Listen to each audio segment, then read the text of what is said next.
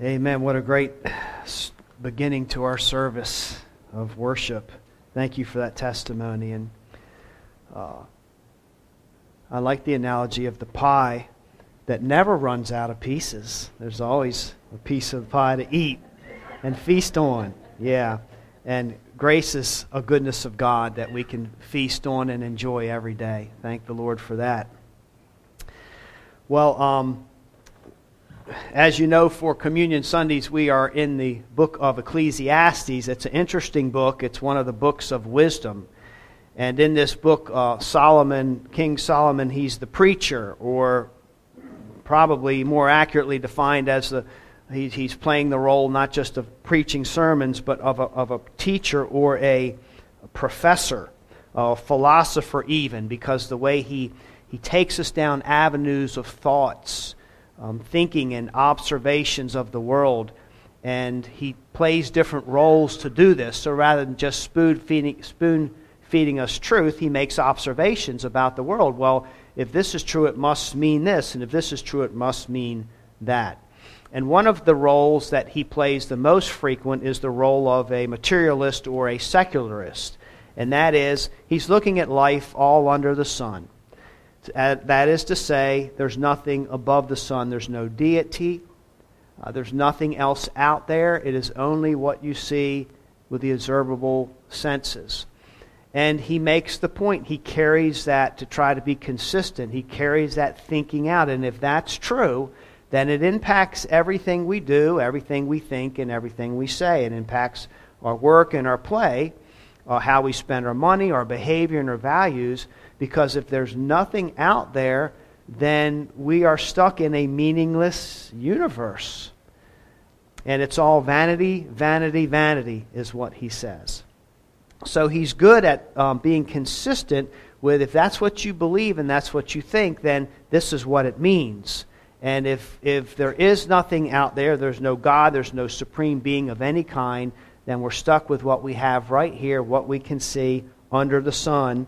And the only right conclusion is no matter what I do, no matter how hard I try, or even things that I don't do in this life, it doesn't really matter because I don't answer to anybody. And the world, if there's nothing out there, then it's not really going anywhere specific. So all of these efforts, and of course, King Solomon uh, experimented with things. He had a lot of money as a king. You know, kings tend to, to have big wallets. And so he could spend his money pursuing different things comedy, partying, you know, alcohol, women, power. Then he turns it for good and he builds great structures and he helps society, and he blesses people. And he says, in the end, if there's nothing above the sun, what have I really accomplished? Nothing. Somebody else comes after I die, squanders all the money I've saved. If I'm responsible, I no longer have any power over anything I built and that is kind of a dismal worldview of a secularist. But he also occasionally takes on the role of a, a believer, and he challenges us to think along those lines. And so occasionally he'll, uh, he'll interject, well, God says this, and God does that, and there, therefore there is meaning, and there is purpose, and we are accountable, and the world is going somewhere specific. So he, he jumps in and out of different roles to teach us wisdom. You might recall in chapter 3 that he talked about seasons. There's a season for everything, there's a time for everything. But he was looking at that from a secularist point of view and a believer's point of view. But from a secularist point of view, it's basically saying history just keeps repeating itself. We are going nowhere. There, there's no movement. We face the same problems. This happens, this happens, this happens. There's no real solution and then the next generation comes. There's nothing new under the sun. All we are doing is repeating what comes before us. He gives us an example of justice, and that's what I'm going to park on this idea of justice in the world. And he looks at the world. Solomon is, is one that, is, that he's a deep thinker and he observes things and he takes it in. And he looks at the world and he sees that there are systems or things in place to promote justice. There are courts in place. There are, there are judges, there are rulers. There's, different societies have different ways to promote justice. But he notices that in these institutions that societies have built, there's also injustice. So you have a, a institution that is specifically for justice, but within that institution, he sees injustices. And then he sees that are institutions or places that are supposed to uh, be righteous, that you can reliably count on, and within those, there's a wickedness. And so he observes this, and it's like, you know, what's up with that? What do we do with that? How do we wrestle with uh, the world that we live in, or what I will call Middle Earth. We, we kind of have to decide what to think about this and what to do about this. And the, when we make our observations, it's our worldview that will determine what direction we go in and what solutions we'll have, what we think about it, and what we think we should do about it. So I want to park here on this topic of justice and oppression for two sermons, this Communion Sunday and the following, not because it's going to take me that necessary that long to work through the words of the text. Those are pretty straightforward. But this is one of those rare, rare occasions where it's the application that's going to take uh, a lot of time. Because if there's anything that our culture is drawn to in this day and age, the, the moment of our time, it is justice and oppression. That's about almost everything that we hear from the media these days are tied into the ideas of justice and oppression in our culture. It is our primary focus. And it has become not just about pointing out injustices, but a lot of the clash has come in, def- in how people or different groups define what justice is. So it's not just about the injustices themselves, but it's also about how to correct these injustices and what does it mean to walk in justice or to do justice. What does, what does it mean to be oppressed? Because there's a lot of conflict in defining those terms. Well, in Scripture, Micah 6 8, you know, the Lord is, is so gracious to to give us um, these verses that are so practical, uh, so reasonable. In Micah 6 8, he, he tells us what is required of you, old man, but to do justice, to love mercy, and to walk humbly before your God. So we are commanded by God as believers, well, as his creatures, but in particularly as believers, to do justice. Absolutely, that is something that we have to be uh, practicing as a discipline in our lives. We need to develop an eye for justice. Or how can we do justice if we don't understand what it is or develop an eye for it? And so this is an important text for us in this time because in order to do it, we have to have a concrete understanding of what justice is. If we don't have a concrete understanding of what it means to do justice, then we may find ourselves being very passionate about things and even taking action on things that in the end are promoting more injustice than justice. So it's one of those areas where, you know, decades ago we didn't have to think so hard and clearly it wasn't uh, clear about it, wasn't as confusing about it. Everybody just kind of understood what you were talking about. But I'm sad to say those days are not our days today. There is a lot of confusion about what justice means, how to fight for it, how to correct injustices and oppression as well. So, therefore, in order to do this text justice, so to speak, I think it's only proper that I spend some time and just hold some of the prevailing theories of justice up to the light of Scripture. That's what we do in every area of our life. That's part of uh, Mark and Patty's testimony of how they have progressed in their Christian faith. They're, they're clinging to the Word of God and the grace of God and its reliability. I think it's only fair that we do that and hold some of the prevailing theories up to the light of Scripture so that we can also um, build our lives and our understanding of society and justice on the rock. So, before I'm going to read the text in just a minute, but before we even dive into the idea or talk about justice, before we can even have a conversation with anybody or in our own heads about justice. We have to understand that to understand justice, there has to be a standard for it. In order for us to agree in any way on what justice is or isn't, we have to appeal to some kind of absolute standard of what justice is. We can't talk about an injustice without also agreeing that there's such a thing as justice. So the question becomes well, what is that justice? What is that justice, and what does it look like? How do we know when we're really doing justice? And so we're going to wrestle with that in our text this morning. Our society, I think people as general, I know I'm guilty as well. I'm very good at pointing out what's wrong with the world. There's so many things wrong with the world, and sometimes we wake up moaning, groaning, whining, complaining, and, and we're pessimistic about all the things that are wrong with the world. And there are a lot of things wrong with the world, and our world is broken. But we're not so good as societies or people in agreeing how to fix it or agreeing on what it takes. What, what steps should we take to fix the things that we see?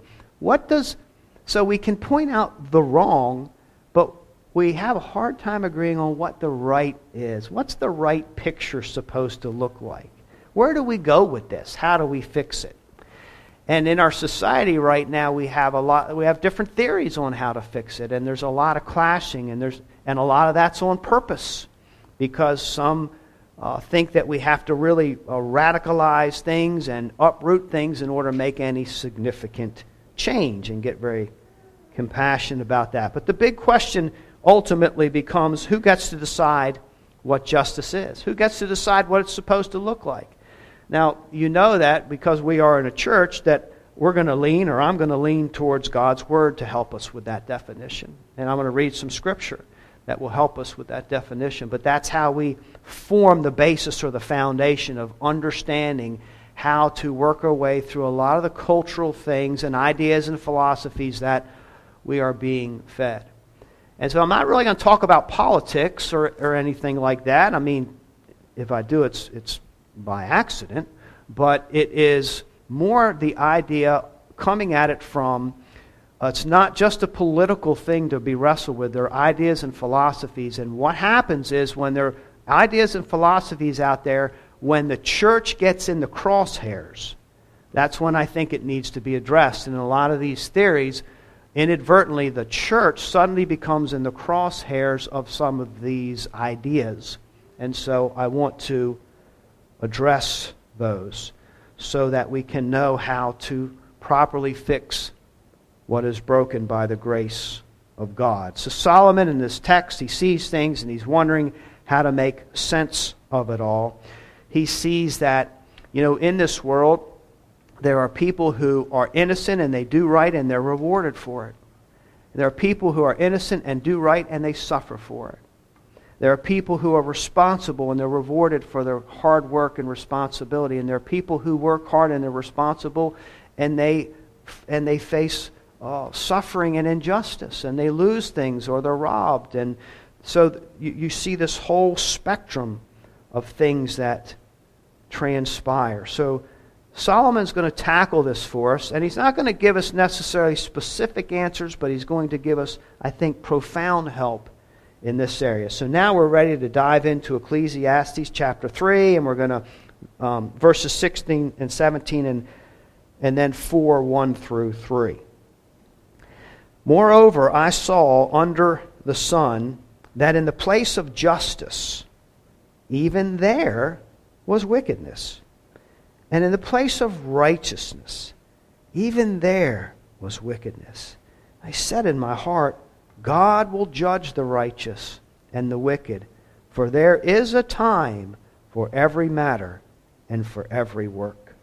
4 1. Again, I saw all the oppressions that are done under the sun, and behold, the tears of the oppressed, and they had no one to comfort them on the side of their oppressors, there was power, and there was no one to comfort them. And I thought the dead who are already dead more fortunate than the living who are still alive. But Better than both is he who has not yet been and has not yet and has not seen the evil deeds that are done under the sun. So basically speaking, Solomon observes two different things here. He draws our attention to it. He sees that there's wickedness in the places of righteousness, and there shouldn't be. And then he sees that there is oppression. There's oppression that takes place under the sun. And so that's what he draws our attention to. That's what I want to draw our attention to as well. But in order to consider justice, as I said, I think we have to address the cultural elef- elephant in the room regarding justice and oppression. So, our modern culture has a lot to say about these topics. So, let me just throw some things out there that all are tied into our modern day understanding of justice and oppression. If you ever heard of, of the name George Floyd, if you ever heard of the term woke or white privilege or equity or social construct or systemic racism or even toxic masculinity, those are just a few of the terms that are tied in with this modern day struggle for understanding and grasping how to fix what's broken in our, in our society and even how to agree on what's broken and what needs to be affixed in our society. So these are all concepts that come from this theory of identifying problems in our culture and our society and coming up with solutions to fix them. So, more specifically, it's known as, you, will hear it all the time as um, CT, critical theory, or critical social theory, or critical racial theory. And so we have this theory here. It came from academia in the, in the early 1920s. It used to be just theories that academics threw around, but it, it seeped down into culture. And now, it, lo and behold, it's in our everyday vernacular, these kind of concepts. And this theory is, po- is purposely rocking the boat because, according to this theory, it sees serious injustices that need to be faced in our society. So it makes perfect sense that they are passionate, or people that ascribe this theory are very passionate about their work. So, what is exactly is critical theory? What are we? Why are we hearing what we hear? Why do there seem to be so much tension? Why do certain things make headlines today and other things go unreported? A critical theory is a philosophy that involves being critical in the prevailing view of society. So, in many cases, that means looking closer at beliefs that might favor privileged people over other people. So that's that's a, um, it's a good start in the sense of looking for equality, but the way that it goes about that is by observing uh, institutions of power or or people groups that have the power. And what happens is the assumption becomes, and it's based on a lot of assumptions, the assumption becomes that if there's a people group that has power, it's only because or more power than others, it's only because, uh, assumingly, they have opposed others. They've kept others down so that they can maintain this power. So the power equals oppression. You can't have power without oppressing others. And in order to fix this dilemma, society needs to be restructured. Uh, it would make sense, according to that way of thinking, that we would restructure society so that there are equal power structures or equal people groups of power out there. Therefore, we will eliminate the pushing down or the oppressing, the oppressing of others. So the, the idea is that if you are at the top, you are at the top because you have oppressed others. It's not the assumption that you're at the top because maybe you worked hard or you deserved it or there was personal merit or effort there. The assumption in this, this theory and this way of thinking is that you're there because you have ridden the backs of others to get there. So you, the, the right thing to do is to step aside uh, and give others a chance, you know, the bottom dwellers, so to speak, give them a chance to rise to the top as well. You will also know that this kind of thinking also lends itself to uh, identifying what we would call minority groups.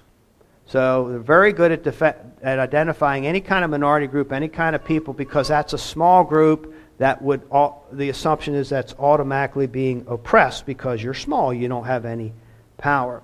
So we get our whole uh, LGBTQ list with that. They are all they become minority groups that are being oppressed. The whole uh, gender ideology that we are seeing unfold before our, our very eyes today. That's another theory, gender theory.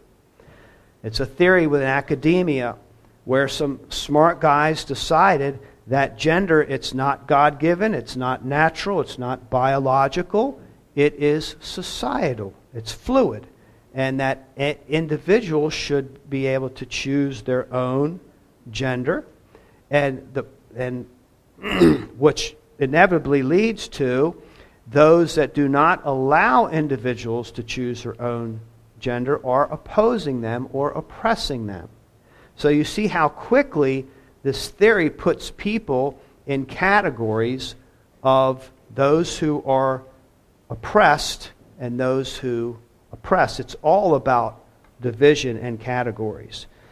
so it's the imposition is considered an injustice. So social activities are being are taking place. We see we hear about it in our courts, in our laws, in our politics, and in medicine. Medicine is also trying to accommodate this, our medical profession accommodate this, and to make it uh, more just, there are given pe- they're giving people lots of opportunities to be the pronoun or the gender that they would like to choose to be, surgeries and so forth. Um, so the individual should get to society, decide the gender, not the society, society, and not religious beliefs. So that's where the church comes in the crosshairs, not just other people, but the church, because religion has beliefs. You know, our beliefs are based on Holy Scripture. So the way it plays out is that uh, contrary beliefs to this theory become forms of oppression. Just slips from one thing to the next. So you can't argue with it. You can't hold a different belief because your different belief actually is a form of oppression over the critical theory belief. Now, it's no wonder why there's a lot of clashing and division in our society with this taking place. It's all about oppression. So, this is the world, unfortunately, that we live in now. This is what we have to struggle. If we were, you know, Solomon, he observes, he looks out in his world and he sees things and he sees brokenness. And we look out in our world and we see uh, brokenness too. Now, there are new forms of it, and and, and evil and, and even our own sin, you know, it comes in different forms. But behind it is the same thing. You have good and evil at work. So in this argument, it becomes very convenient that if you disagree with me, that you are an oppressor, therefore you are unjust. That's very that's a very convenient position to hold.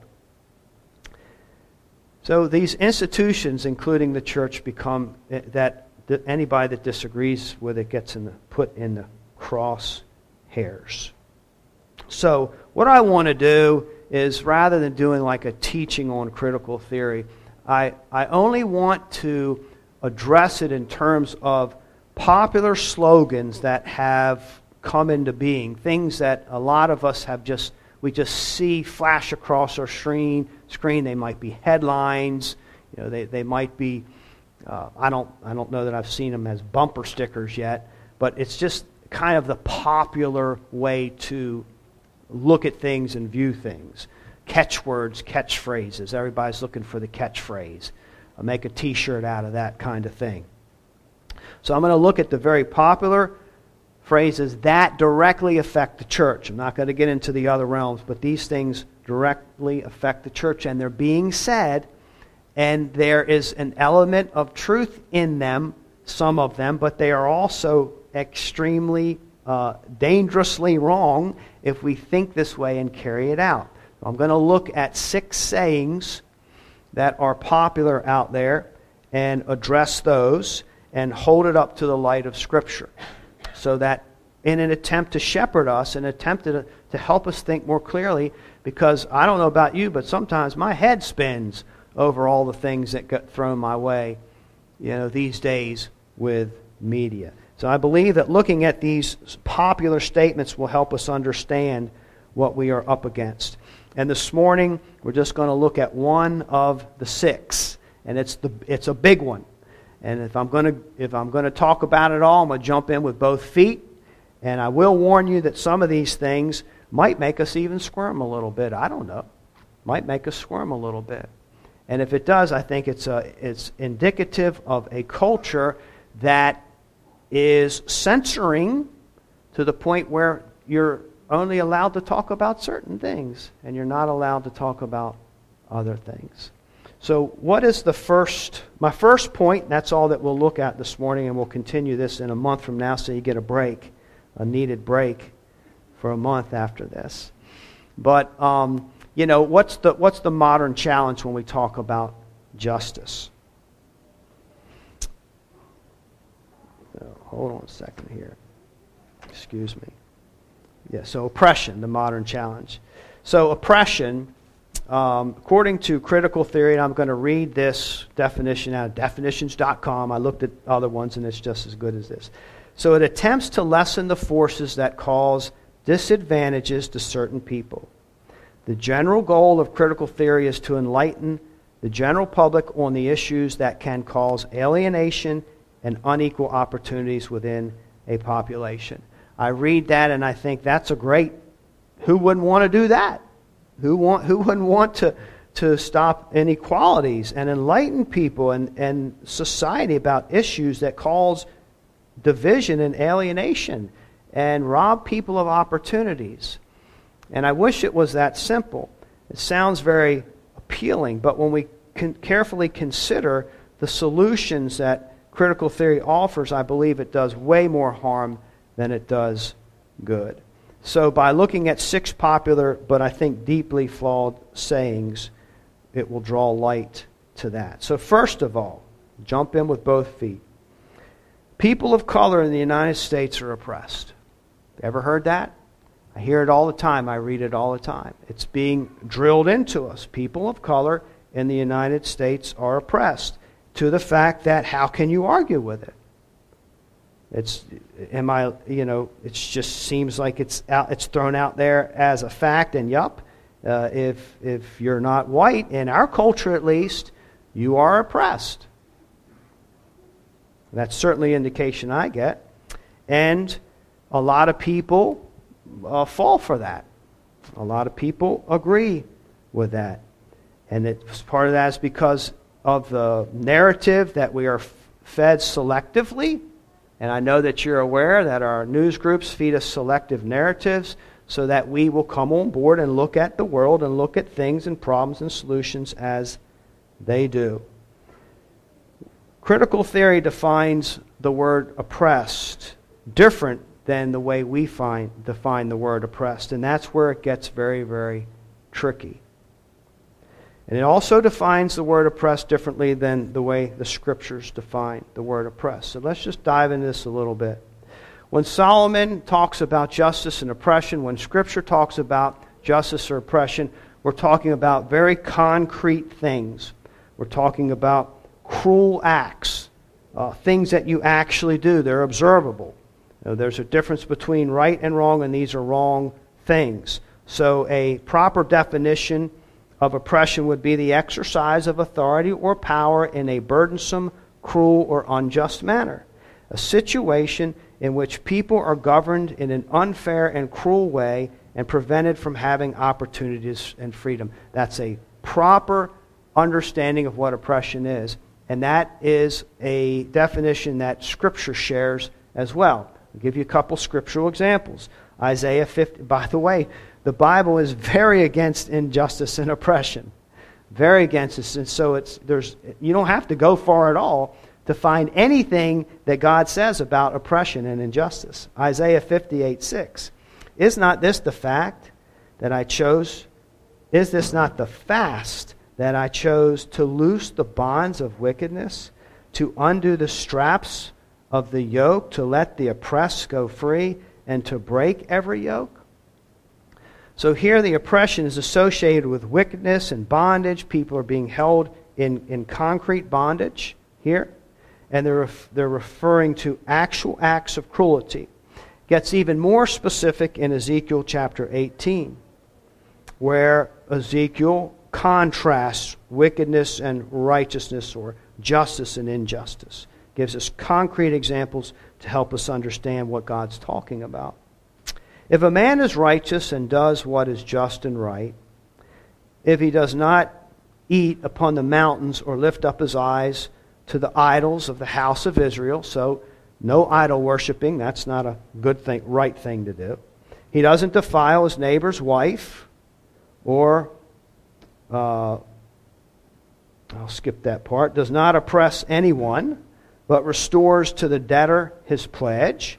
So if he's made an agreement with somebody, he keeps his word, he keeps his financial agreements, commits no robbery, gives his bread to the hungry, covers the naked with a garment rather than, than drooling over nakedness. A righteous person knows what to do and covers it, does not lend at interest or take any profit, doesn't take advantage of the poor. This happens in our modern day society with our different credit systems and so forth, take advantage of the poor doesn't do that, but executes true justice between man and man, walks in my statutes and keeps my rules by acting faithfully, he is righteous. He shall surely live, declares the Lord God. So you have um, the Scripture is able to give very definitive examples of justice and injustice because it's based on God's Word. It's based on the statutes that God has given us, where He, he, he shines the light on um, light and darkness and the difference of it. And so you can call a person one thing or the other, or a concrete act one thing or the other, because it's something that you do. Perhaps the clearest example, as we're in the Christmas season, of injustice and oppression is found in Jesus Christ. Isaiah 53, 7 through 8. He was oppressed and he was afflicted, yet he opened not his mouth. Like a lamb that is led to the slaughter, and like a sheep that before its shears is silent, so he opened not his mouth. By oppression and judgment he was taken away. So these are concrete things that we know well that happened to Christ. He was falsely accused. People lied about him. There were false witnesses that came. There was a false courtroom set up. False judgments were made. Sentences of death were given. He was, he was imprisoned, he was tried, he was beaten, and he was unjustly sentenced to the death of crucifixion. Everything about that was wrong. Now, of course, God used it to save the sinners that would be willing to repent of these kind of acts. But everything about that was unjust and oppressive. That's not the perspective that we are subtly being fed today according to um, a lot of the, uh, the, the information that we're given today, there are lots of groups that fall under this definition of being oppressed. And a lot of those groups are, in fact, not being oppressed. But this statement holds when it the idea that there's a, a people group, that every person is in that group is being oppressed. Now, that happens. And in the Bible, there, there are examples of that. And in our own history, there are examples of that, and it's absolutely wrong. There are concrete examples of that. Uh, you think in the past, for instance, the, of our history of slavery and Jim Crow laws, where there were people groups, the whole people group, some more than others, but they were, as a people, absolutely uh, in a situation of injustice and oppression and bondage. And that was wrong. In the, in the Old Testament, you see where there was a time in Israel's history where they were taken into bondage uh, by the Egyptians. Uh, genocide was taking place in order to calm the, po- the growing population. So they were under this oppressive yoke and they were being pushed back and controlled. That is a concrete example that's in line with the Scripture's understanding of what it means to be oppressed. Uh, today, there are individuals in our country where this is certainly true. There are small groups where this is certainly true. but there are not entire people groups that are literally being, or minority groups that are literally as universally or unilaterally being oppressed in this. But you wouldn't know that by listening to the voices of today's media, the widespread oppression. So the above statement of oppression is convincing in the sense that it seems to be so inclusive with people. But what happens when you get into this kind of definition of oppression with the critical theory is it's not concrete acts of oppression. It becomes more subtle things like attitudes or systems that are in place that seem to be oppressive, forces of power that give others an advantage over others. And they're not things that you can always, if there's things that you can put your finger on, then that's an injustice. But if there are more subtleties and vague attitudes, then it, then it becomes more about feelings and, and internal judgments and things that aren't concrete. And that's what causes so much division in a society. A whole system of vague, uh, vague operations uh, that results in some people feeling like they're in bondage. So, fast forwarding, how does this apply to the church? Well, based on this definition, that if somebody feels oppressed or thinks that there's somebody uh, over them pushing them down, then they fall into that group of being an oppressed people group. The where the church comes into it is that because we have certain beliefs based on Scripture of what's right and wrong, if we speak out about these things, if we say, so for instance, if we say um, homosexuality, according to Scripture, is not a wholesome thing, and it's really not good for society, whereas our society would beg to differ and say, no, we need to be freed in this area of our lives because we're held in bondage under this Christian belief of homosexuality being uh, improper. We need to be set free from that. So, what happens is if, if believers or any group challenges some of these theories, then we get put in the crosshairs as being a part of the problem. And that's, that is a problem because we are planted here by God to help, to be light in darkness, and when our voices are shut down as, no, you're the oppressor, you are, you are not helping, but you are hurting this theory, or you're hurting how we're, the solutions that we are applying to try to fix society, that becomes a, a problem to our church because, and to believers because we are to be a voice and a witness uh, to Jesus Christ. Now, there are, to be fair, there are. Um, there is oppression. We know that. It, it, exists in our society. There's bullying. It's terrible. You can read the headlines about these things as well. But there's not this unilateral idea that every minority group is oppressed. There are people, there are LGBTQ that actually have good rapport with the church and feel loved by the church.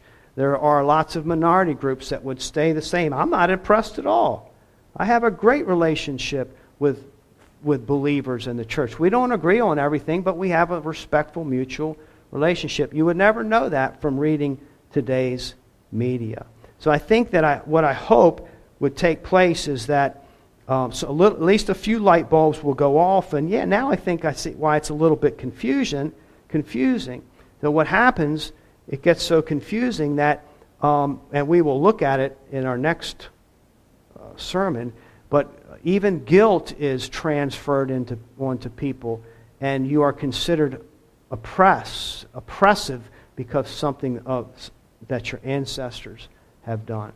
There are kids in class taught social theory, uh, white people that f- walk away feeling terribly guilty just for being white and apologize to their class for being white because this theory puts people in groups and divides people according to races and power.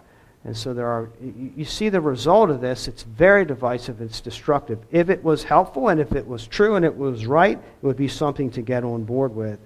But it has, it conflicts with Scripture. So before I close, let me just mention the remaining sa- um, sayings that we will tackle so you can squirm even more. Justice is part of the gospel. Is that right? Straight white males need to listen. Whiteness is wickedness. There can be no reconciliation without justice. That is, within the church, we cannot reconcile with any people group, any oppressed group, unless there's some kind of recompense that takes place. And lastly, Christianity is about liberation from oppression. Sounds great. Is it true? I think what we'll find is when we carry out these thoughts like Solomon does so well, he carries it out to its logical end, we will see that it does more harm than good. It has already destroyed um, bad ideas result in bad consequences. It's destroyed families, it's destroyed societies, schools, school boards, and it has already destroyed churches with disunity and people get on board with things and they get passionate about things and lose sight of the doctrine of the unity of Christ and the bond of peace that we have in Jesus Christ. So we all want justice, and we should want justice, but only God can rightly define it. And only God and God has modeled it in the incarnation of Jesus Christ. And I believe only God can rightly lead us in it. God shows us what's broken, God tells us how to fix it, and He uses broken vessels. He uses broken vessels to fix what needs to be broken. Let me close with God's word and hear this from Proverbs again. A wise man, speak up for those who cannot speak for themselves, for the rights of all who are destitute. Speak up and judge fairly. Defend the rights of the poor and needy. That's a concrete way that we can build on the rock and wrap our minds around what's going on in our society and what we can do about it. We do it by heeding the voice of God for which there is no substitute. Appreciate you hanging with me. May God bless the preaching of the word and what a privilege it is now we can come and